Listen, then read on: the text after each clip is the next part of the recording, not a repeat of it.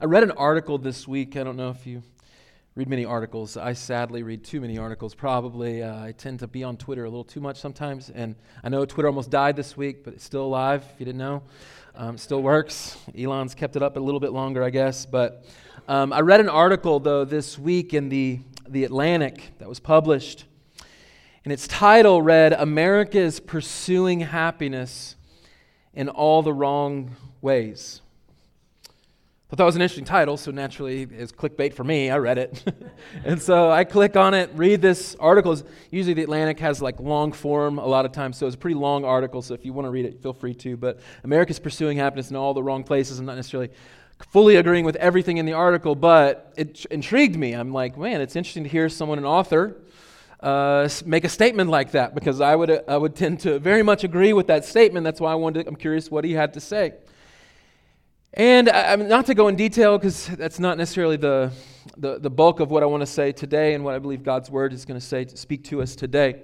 But in that article, I think it spoke to something that's going on. It really, it's gone on forever as humanity has lived on this earth in fallen form uh, since the garden, is that we're trying to pursue happiness.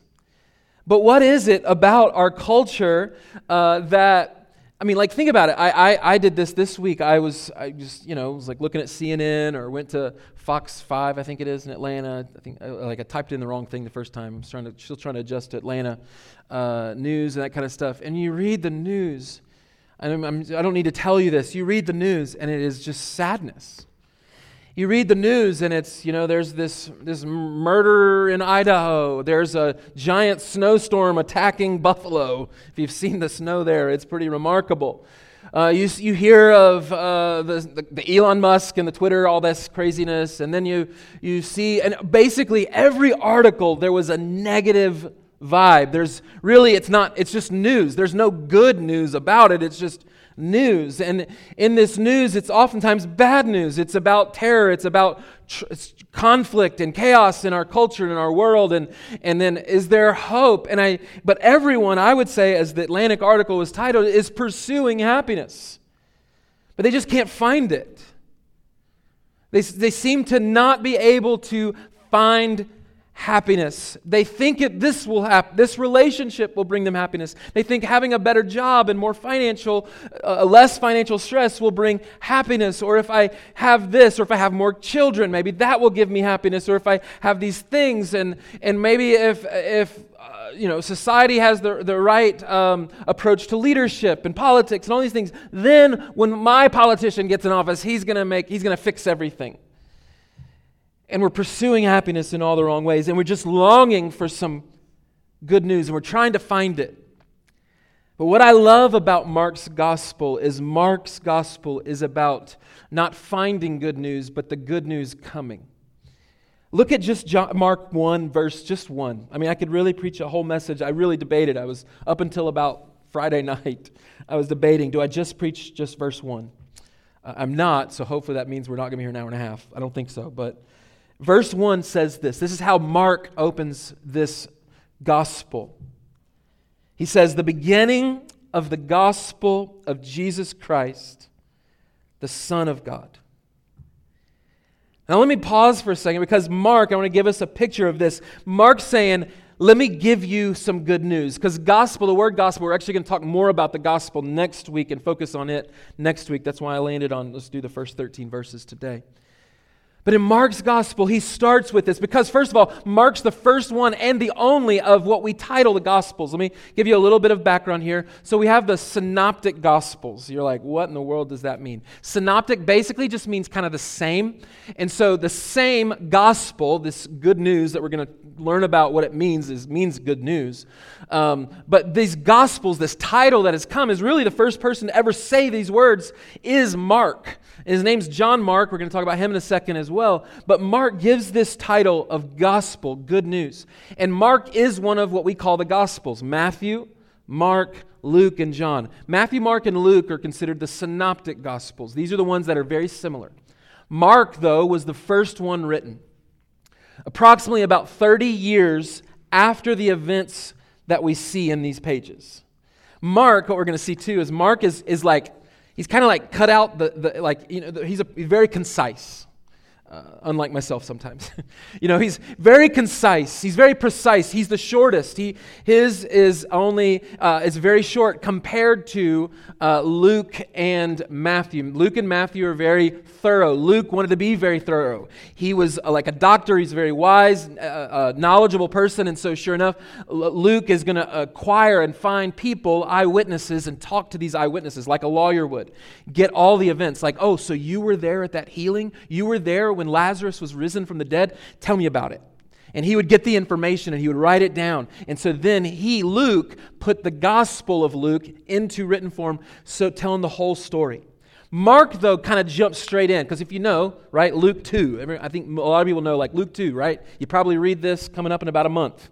We read, we read this, the story of Jesus' birth around Christmas, and Luke 2 is the kind of the go-to, and Matthew starts with a, genealogy, and it starts with this. John, though, John's a little bit more unique of a gospel. John starts all the way at the beginning of creation. He says, In the beginning was the Word, and the Word was with God, and the Word was God. He goes way back. He's like, let me go all the way back to the beginning of all creation. He goes big picture and a lot of theology in the book of John. Mark He's fast. He uses the word immediately 41 times in this, in this short book. He says immediately, all right, and he just jumps right into the details. What we'll see even in this in, the, in our reading here, you're going to quickly see that you're like, wait, I think I know more to this story from somewhere else. Yes, Luke and Matthew expound on some of these stories. Mark is like, let me give you Jesus. Matthew and Luke want to give you the teachings of Jesus. Let me hear what Jesus had to say. Mark's focus is all about Jesus. Let me show you Jesus and his power. He's brief, he's quick, and it's beautiful. And you're like, well, who is this John Mark? Well, John Mark was um, a, a, a, first century Jew during this time. His mom was Mary, not Mary, the mother of Jesus, um, but Mary was connected to the disciples, and sure enough, he was their home was one of the probably main meeting places uh, for the disciples in the first church. The church was gathering in their home. And John Mark would have gone on the very, one of the missionary journeys with Paul. As Paul is spreading the gospel to Europe and to the Gentile world, Mark joined him. John Mark, this is the Mark that we're talking about, joined them on that journey. And as John Mark was on one of those journeys, he kind of quit. He kind of quit on Paul, and Paul was very upset about this. And he was a cousin of Barnabas. If you heard of Barnabas, you, kind of sometimes people give that person a character. They say, like, man, that person's a lot like Barnabas. And Bar- Barnabas was considered like an encourager, and he was a mender of relationships. And Barnabas would be one who would mend that relationship back with John Mark and Paul, where later Paul would Mark would say of Mark um, that he has been of, of use to me, a benefit to my ministry later on in his ministry. So John Mark, though, is written from the perspective of one of the disciples. Mark was not a disciple at this time of one of the twelve, uh, but Mark is written from Peter's uh, perspective. It's kind of like he was penning as Peter's explaining to him, and Peter's telling him the story. And so we'll see some of those clues as we study uh, this great book. But in Mark chapter 1, I want us to look at the first 13 verses this morning to kind of give us a picture here of where we're uh, headed um, with this book. In Mark 8, I want you to just turn to a couple passages if you have a Bible with you. If not, you can just listen. But there's a couple things. Mark's really main focus is showing you who is Jesus. Who's the real Jesus? Who's the authentic Jesus? He's spending his bulk of his time, and in, and in Mark chapter 8, um, he first gives us a clue as to who Jesus is. And it tells us in, in Mark 8 29, where Peter is asked, and all the disciples are asked, Who do you say that I am? They ask first, like, what are people saying about me? And they're like, oh, you're a great prophet. Or maybe you're like, uh, you've come back from the dead, like John the Baptist, who was beheaded, or you're one of the great prophets, like Elijah, or whatever. And they're saying all these things. You're a good teacher, these things. But he says, well, who do you say that I am? And Peter gives this great statement in Mark 8 29, and he says it here, and we're going to look at it later on. And he asked them, But who do you say that I am? And Peter answered, You are the Christ. In Matthew and, and Luke, we get more detail. He says, You're the Christ, the Son of the living God. But what does that word Christ even mean? I think sometimes we think of Christ as like Jesus' last name, like Jesus Christ. As his last name. But no, Christ is a title. Christ was, uh, it's the word anointed one. He is the, the Holy One of heaven. He is the promised one. The, it's a kingly term. Uh, I've been studying on my own just through, through Samuel, 1st, 2nd Samuel, 1st, 2nd Kings. Um, and, and when you see, it's interesting, when they would have a new king of Israel, what would they do? They would take oil and they would pour it on their head as the anointing of this is God's chosen one to lead this people. They have this formal ceremony. And it's this picture of this anointing that, and we're going to see that anointing comes in the power of the Holy Spirit indwelling, indwelling Jesus, who is God, in fact, but he comes in to give him full power as the Son of God on earth. But here he's the Christ, the anointed one. And then later in Mark, at the very end, after his death on the cross in Mark 15, in Mark 15, verse 39, so Jesus has just given up his last breath on the cross. And listen to what this centurion says. And when the centurion who stood facing him saw that in this way he breathed his last, he said this Truly, this man was the Son of God. And so, Mark, in this wonderful gospel, is going to point us and say, Who is Jesus? And he's going to declare him as the promised one, the Holy One, the Christ, the Son of the living God. But he's going to come from a perspective of suffering. We're going to get a phrase a lot like he's the suffering servant or a man of sorrows, as the Old Testament points us to. He's this one who's acquainted with grief and difficulty. Why would Mark do that? Why would he come from that approach to his audience? Well, because the question is who is his original audience? His original audience is Roman Christians. See, again, 30 years past the events of Jesus' death, okay, that puts us to about AD 64, 65, um, to about AD 70. Most put this book as being written around that time. And what does that mean? You're like, well, that doesn't, I mean, I don't know what that means. What does that mean? Well, in, in AD about 64, um, there was a, a, massive fire in Rome. And Nero was um, uh, the emperor at the time, and Nero used that as an excuse and blamed the Christians that they were causing havoc and that they had caused this fire that some have even argued that Nero himself had started. But and then what that led to was an immense amount of persecution. Tacitus, who was um, a person who chronicled some of the events and the things of this time, Tacitus would m- remark of how there were, there were streets lined with crosses of Christians on these crosses. They used animals and animal skin, to, and they used animals and, and wild beasts to, to murder and brutally murder. And you know, you know we've, we've heard of the Colosseum in Rome and how that was used and, and all the persecution. And so here, uh, Mark is writing to his audience, trying to offer them hope. He's offering them good news in the midst of not much good news. They're looking around and saying, Where am I going to find happiness? Where am I going to find joy in life? Oh, I'm, I'm fearing for my life. I'm, I'm hiding in, in places, in catacombs and others, and I'm hiding in different places, hoping that Nero and his, and his people are not going to persecute me. And so here Mark writes in these words as he's writing to this Roman audience faced and filled with persecution because in AD 70, Rome was going to ransack Jerusalem, destroy the temple, destroy the area. The temple, now, if you go to Israel, there's a dome of the rock sitting on there, a mosque sitting on top of it. All kind of starting at this point and seeing this persecution. And Mark is writing to this audience. And one other thing before we jump into this, I promise we're going to get there. One other thing that I think is important for us to see is this. I think, especially maybe if you're a skeptic, I don't, I don't know what you think about Scripture, about Jesus, but when you think of this, that it was written only about 30 years after the events of it happened. So it all would have been passed down verbally at this point. You know, it's verbally being passed down like, hey, did you hear about Jesus? Did you hear about this, this event and that event? And they're passing it down through words and all these things. And Mark starts to pen it through, through Peter.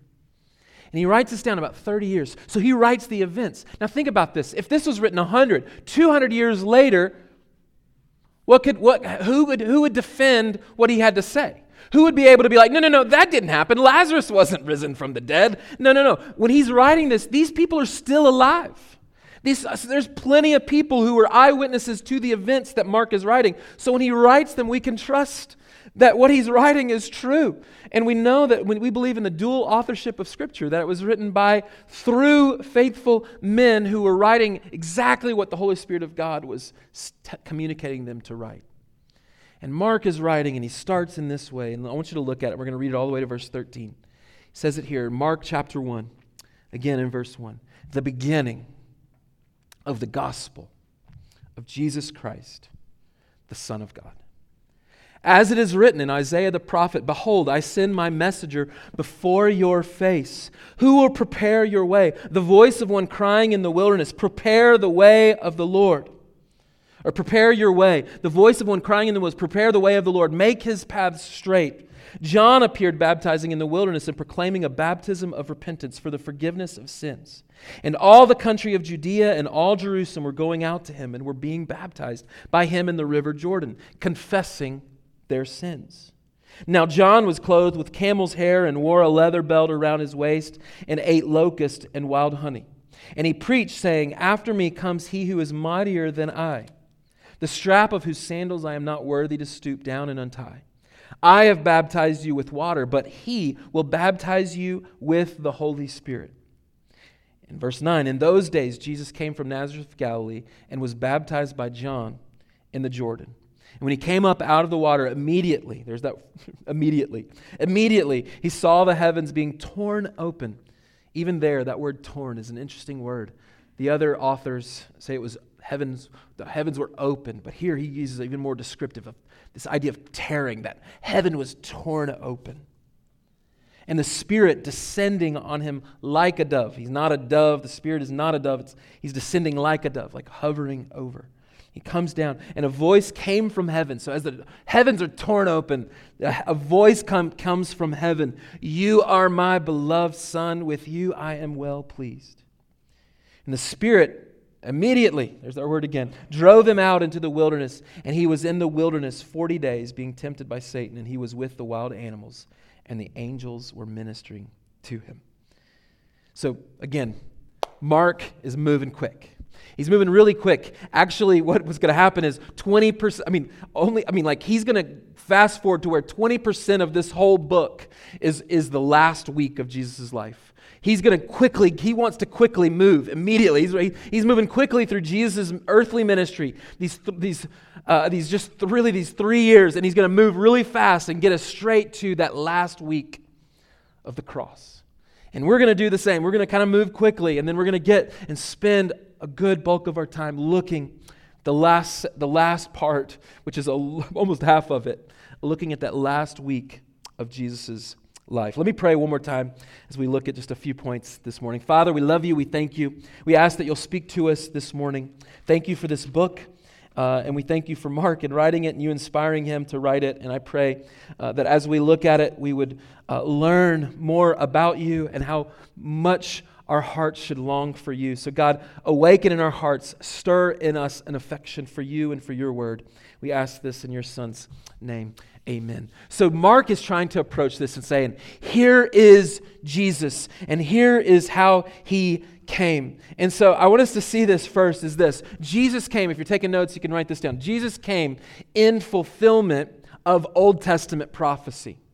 Jesus came in fulfillment of Old Testament prophecy. One of those prophecies I read earlier was Isaiah 42 about the servant. If you read from kind of Psalm Isaiah 42 all the way to 53, you basically are getting the section of the suffering servant. It's this one that was talked about as a suffering servant. My, and it was in this phrase of, of God speaking, and he's saying, My servant the promised one. He talks of this often. And Mark, if you noticed in verse 2, he says this. I mean, um, I, I think I said this when I opened this morning. I didn't realize how much time I was going to spend in the Old Testament studying Mark. And I spent so much of my time in the Old Testament seeing all the connections that Mark was using. And so we see that Jesus came in fulfillment of Old Testament prophecy. What are these prophecies? Well, as it tells us in verse 2, as it is written in Isaiah the prophet, Behold, I send my messenger before your face, who will prepare your way. The voice of one crying in the wilderness, Prepare the way of the Lord, make his path straight. You see, this is a prophecy from of old. But it was a prophecy that actually is a combination of about three different passages one from Exodus 23, one from Malachi 3, and also Isaiah 40, verse 3. In Malachi 3:1, uh, the prophecy is, I send my messenger, and he will clear the way before me. In Isaiah 40, verse 3, it's a voice of one crying out, Prepare the way of the Lord in the wilderness.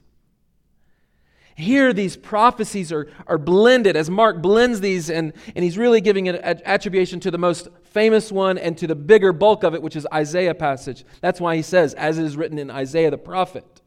Behold, I send my messenger before you, your face.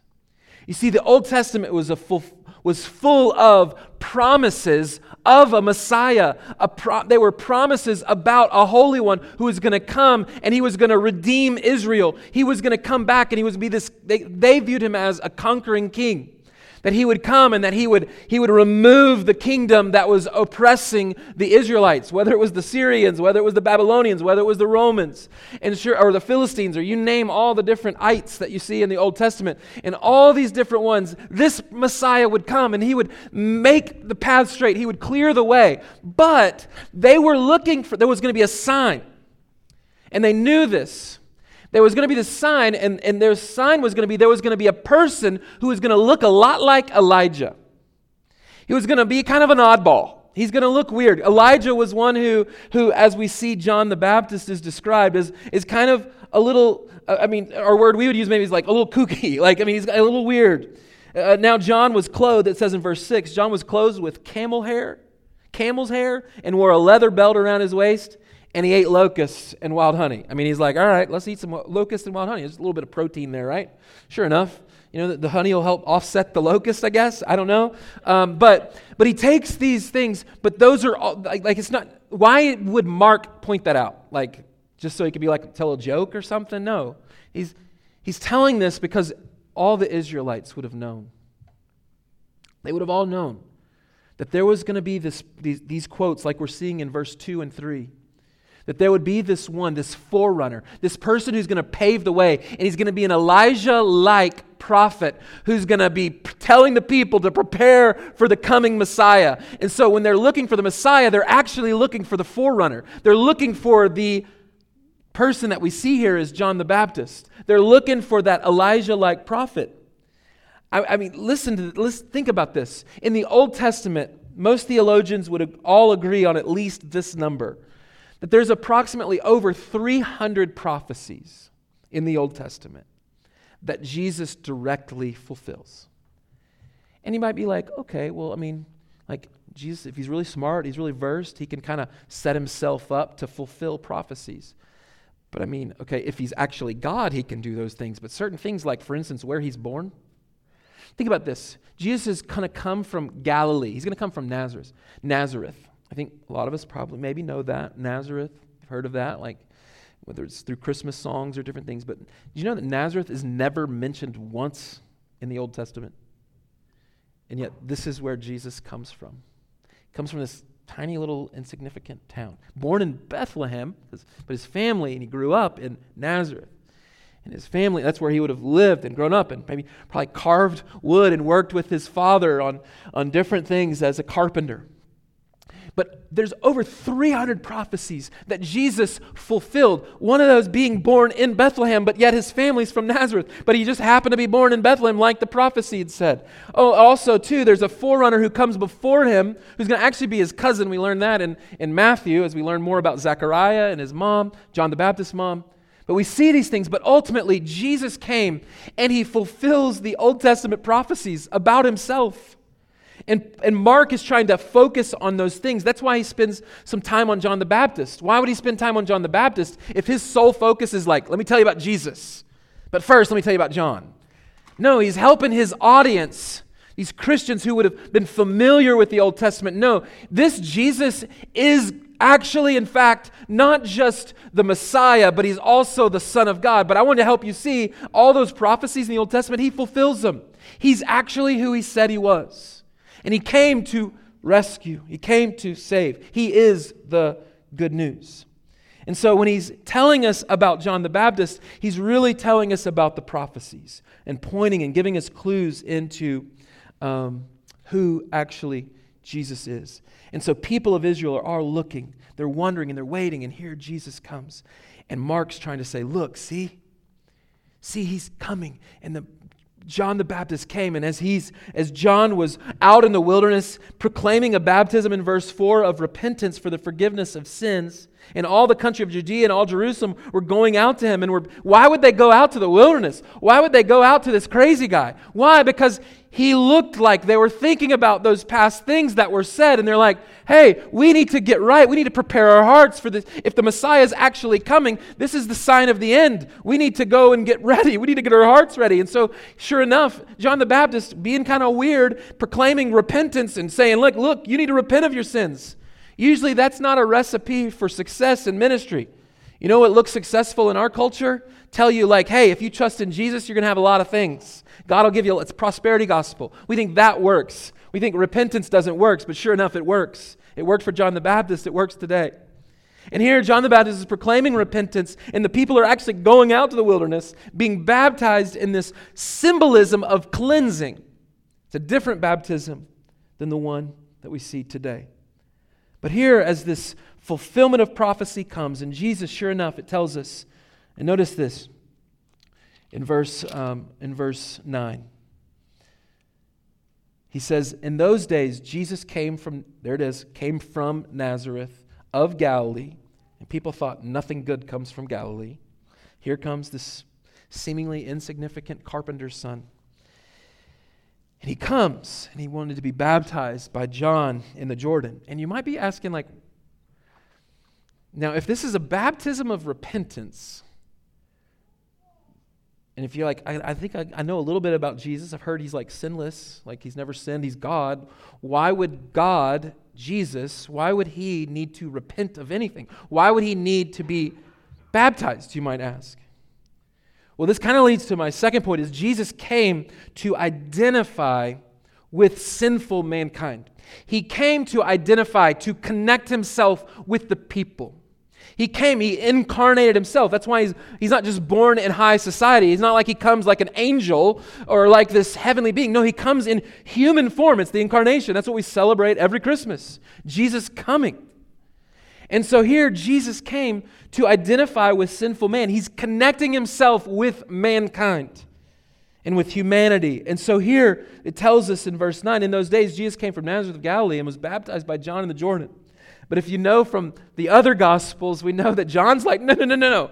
I don't need to baptize you because he's like, no, I don't. I, that's, I'm, he, he saw himself in such humility. We see he says in this passage, I'm not even worthy to untie the straps of your sandals.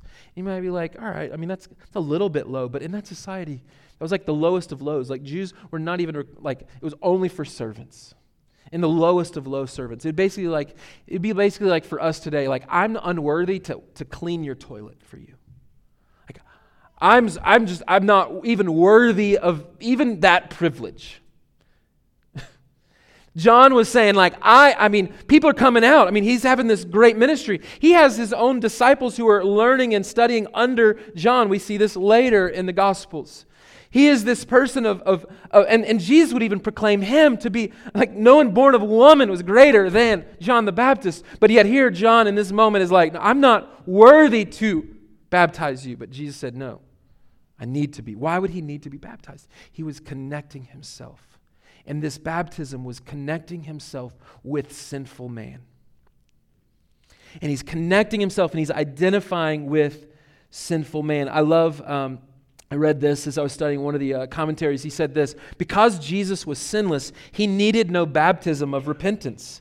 But in his baptism, he associated himself with us sinners and placed himself among the guilty.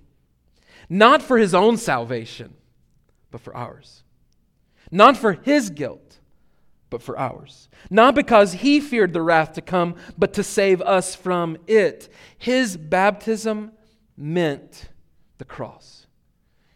He was connecting himself with sinful humanity and their need of repentance. And so he was going to identify himself with this. We're going to see this as we continue to look at the rest of the story in, in verses 12 and um, 13. But see, Jesus came to identify with sinful mankind.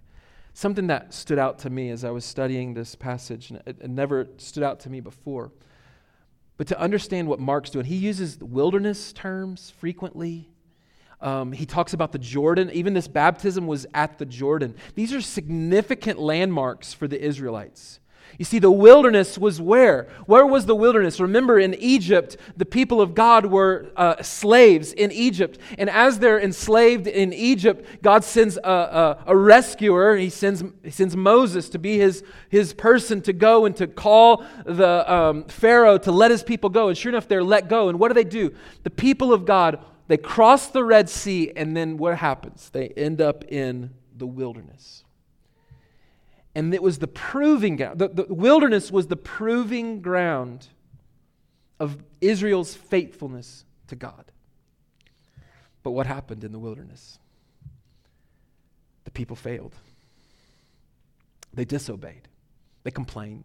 They wanted to go back to enslavement in Egypt rather than live free in the wilderness. In the wilderness was this proving ground. And as they're in the wilderness, they failed to obey God. They failed to trust Him. And they trusted in other things. And they, they feared. And what happened? A whole generation of people never got to go to the promised land. They died in the wilderness because they failed. They failed to trust God. But here, Jesus is, look at verse 12. The Spirit immediately drove him, again, immediately, immediately drove him out. I mean, here we're saying the Spirit descends on Jesus like a dove. And here we have this unbelievable affirmation in this baptism where God the Father declares, and he says, This is my beloved Son. That points us to the Old Testament as well. It points us to Genesis, and it points us to who? Isaac. You remember where Moses, or Abraham was given a son, a promised son, his, his loved son. The Bible tells us in Genesis that it was his son that he loved. And he's going to offer him as a sacrifice to God. Because God asked it of him. And sure enough, God spared his son his beloved son. And here we get the same comment from the Father. The Father looking down at the Son with pleasure and love and gratitude and amazement and says, This is my beloved Son whom I love. Listen to him. This affirmation, but then yet, in this immediate affirmation, immediately the Spirit leads him to the wilderness. You're like, if you love me, Dad, what'd you kick me to the wilderness for? I mean, I was watching Amazing Race this week. We're a little bit behind if you're ahead, don't tell me. Um, uh, I'm a little behind, but we were watching, they were in Petra. Uh, they're in the middle of the desert. Man, you're looking at the desert, you're like, that is a lot of sand. I've never been, I've never been to a desert. So for those of you that have, that's pretty cool, I guess, as long as you came back alive. Uh, but I'm like, man, the thought of being lost out in the desert, I mean, is terrifying. And here, immediately, like, I love you, son. Now go to the desert. And the Spirit drives him, drives the Son, Jesus, to the desert. It says in verse 12 the Spirit immediately drove him out into the wilderness. And he was in the wilderness 40 days, being tempted by Satan. I mean, so he's out there for 40 days, really out without food, water. He's out there in the wilderness. And here Satan comes, the spiritual forces of evil and darkness against him, tempting him. Here's the proving ground in the wilderness. And Jesus is the better Israel. As Jesus is in the wilderness, he is experiencing full temptation, full on spiritual attacks from the devil. He withstands and perfectly obeys the Father. We get this in Matthew and Luke, much more description of the actual temptations that take place. But again, why is he saying these things? You see, Jesus is identifying himself in his baptism and also in the temptation with mankind. He's doing exactly what we should have done. He's doing exactly what Israel should have done, obeying the Father perfectly, not giving in to temptation. But the people of Israel in the wilderness, this proving ground for their faithfulness to God, they failed the test. We, as humankind, have all failed the test, but yet only one, Jesus, comes and goes to the wilderness and he perfectly obeys the Father. He completely obeys his will and he is sinless. He's the spotless one. He's the one that Peter would explain as the, the, um, the spotless, the Lamb of God. As John proclaims, he says, Here's, as he saw Jesus, as, as, Luke tells the story, as he sees Jesus off in the distance, he says, The Lamb of God who takes away the sin of the world. And this leads me to the last point is this Jesus came as our only hope of redemption. Jesus came as our only hope of redemption. Last night I had I was on YouTube and uh, I was playing Star Wars, um, a clip from Star Wars, and it was um, I think it's I think it's episode six for all the Star Wars nerds. Um, uh, and in episode six, uh, there's a message that's given uh, and we and we hear uh, Princess Leia, and so R2D2 has this message, and and and and, and Luke's there, Skywalker's there, and uh, Princess Leia. They finally get this thing going, and Princess Leia's like, Obi Wan Kenobi, you're our only hope. she, and Amanda's looking at me like, why are you watching? What are you? She asked me like, what are you watching over there? I'm like, eh, it goes with what I'm going to say tomorrow. and she's like, Star Wars? I'm like, yeah, I know, it's a stretch, but still. You know, but it's, I, it's like, it's, it's, it's, A New Hope is the title of that, that episode, uh, of that movie. And the idea of, like, people are longing for hope. They're looking for hope. And they find it just like we were seeing in that, I was explaining that Atlantic, that Atlantic article. People are looking and they're pursuing hope. They're pursuing happiness, but they're pursuing it in all the wrong places. And here, the G- Jesus Christ, the Son of God, has invaded. I want you to see that. As the heavens are torn open, you know, it's like we hear this phrase, all hell is breaking loose. You know, it's a term we use like when, when chaos is happening, all these bad things are happening, or like when our kids are going crazy right, at home. You know, we're like, man, it's going nuts, or small group goes a little wild with all the kids, you know, in your home or something. You know, uh, all of us relate, right? Because um, we have so many kids. Um, and we're like, man, all hell's breaking loose. Or like, we look at, but here's what we see in this story is all of heaven is breaking loose. The heavens are torn open, and Jesus is invading our planet because he is literally not Obi Wan Kenobi, not a, a, president, a new president, not Trump, not Biden, not any elected official. No person on this planet can be our hope. Our only hope of redemption and salvation is in Jesus. This is why I love verse 1 so much. The beginning of the gospel of Jesus Christ, the Son of God. You see, Jesus isn't the bearer. It's not like he invaded our planet and said, Let me tell you, there's hope. Let me tell you, there's, there's hope for your, your, your struggle. There's hope for your, your, your regret and your guilt and that all the, the weight that you feel of your sin. There's hope. Let me tell you about the hope. Let me bury the good news to you. No, Jesus himself is the good news. It's the good news is the person of Jesus Christ. He is the beginning of the gospel. This word, very first time used in, in Scripture, this picture of gospel. And you see, gospel is this it's, it's the all encompassing fact of all that Jesus has done, who he is, and what he has done to accomplish salvation for mankind. And you see, as heaven was torn open, as in heaven invaded earth, the beginning of Jesus' earthly, earthly ministry, heaven is torn open and the Son of God comes to our rescue. And at the end, in his Jesus' death, the veil is torn so that we can enter the presence of God. Here, Jesus comes in grace and he comes and invades us. And then in his death, in his completed work, in his full obedience of the Father, as he lives the life that we should have lived in obedience that the Israelites failed to do and that we failed to do. All of us have failed to keep his law. And because of that, because we failed in the proving ground of the wilderness, because each of us failed daily, we needed hope. We needed gospel. And this gospel is Jesus. The gospel is the good news that Jesus came. One way that I've heard it and the way I've used it is, is, is, simply put, so a little definition to help you understand gospel. It's about the simplest, most concise that I can come up with, and I haven't even come up with it, I've heard it. Is Jesus in my place? Gospel is the gospel is Jesus in my place. He comes and he's the better Israel. He comes and obeys the Father. He comes and dies the death that we should have died and the eternal death that we should have experienced. Christ took the full weight of that on himself through the cross that Mark is trying to get as fast as he can to in telling the story of Jesus. He's going to point you to the gospel and to explain to you what Jesus has done. In Luke 24, I want to, I want to end with this. Jesus has made a way, but in Luke 24, so Luke's another one of the Gospels, he's the one who gives a lot of details. And one of the details that he gives, and it's one of my favorite stories of the resurrection, happens in Luke 24. He's walking along a road, um, the road to Emmaus, and there's these disciples who are dejected. They're like, Our hope, our hope just died on a cross. What are we going to do now? The fisher go back to fish, go back to being a tax collector again. Like they don't know what to do. They're dejected, they're sad, they've lost their hope. Their hope was in Christ, and now he's been crucified on a cross. He's dead. And Jesus appears, the risen Lord appears along that road. He's walking next to him. And he said to them in verse 25, Luke 24, 25, and he said to them, O foolish ones, and slow of heart to believe all that the prophets have spoken. Remember, he came in fulfillment of the Old Testament prophecy.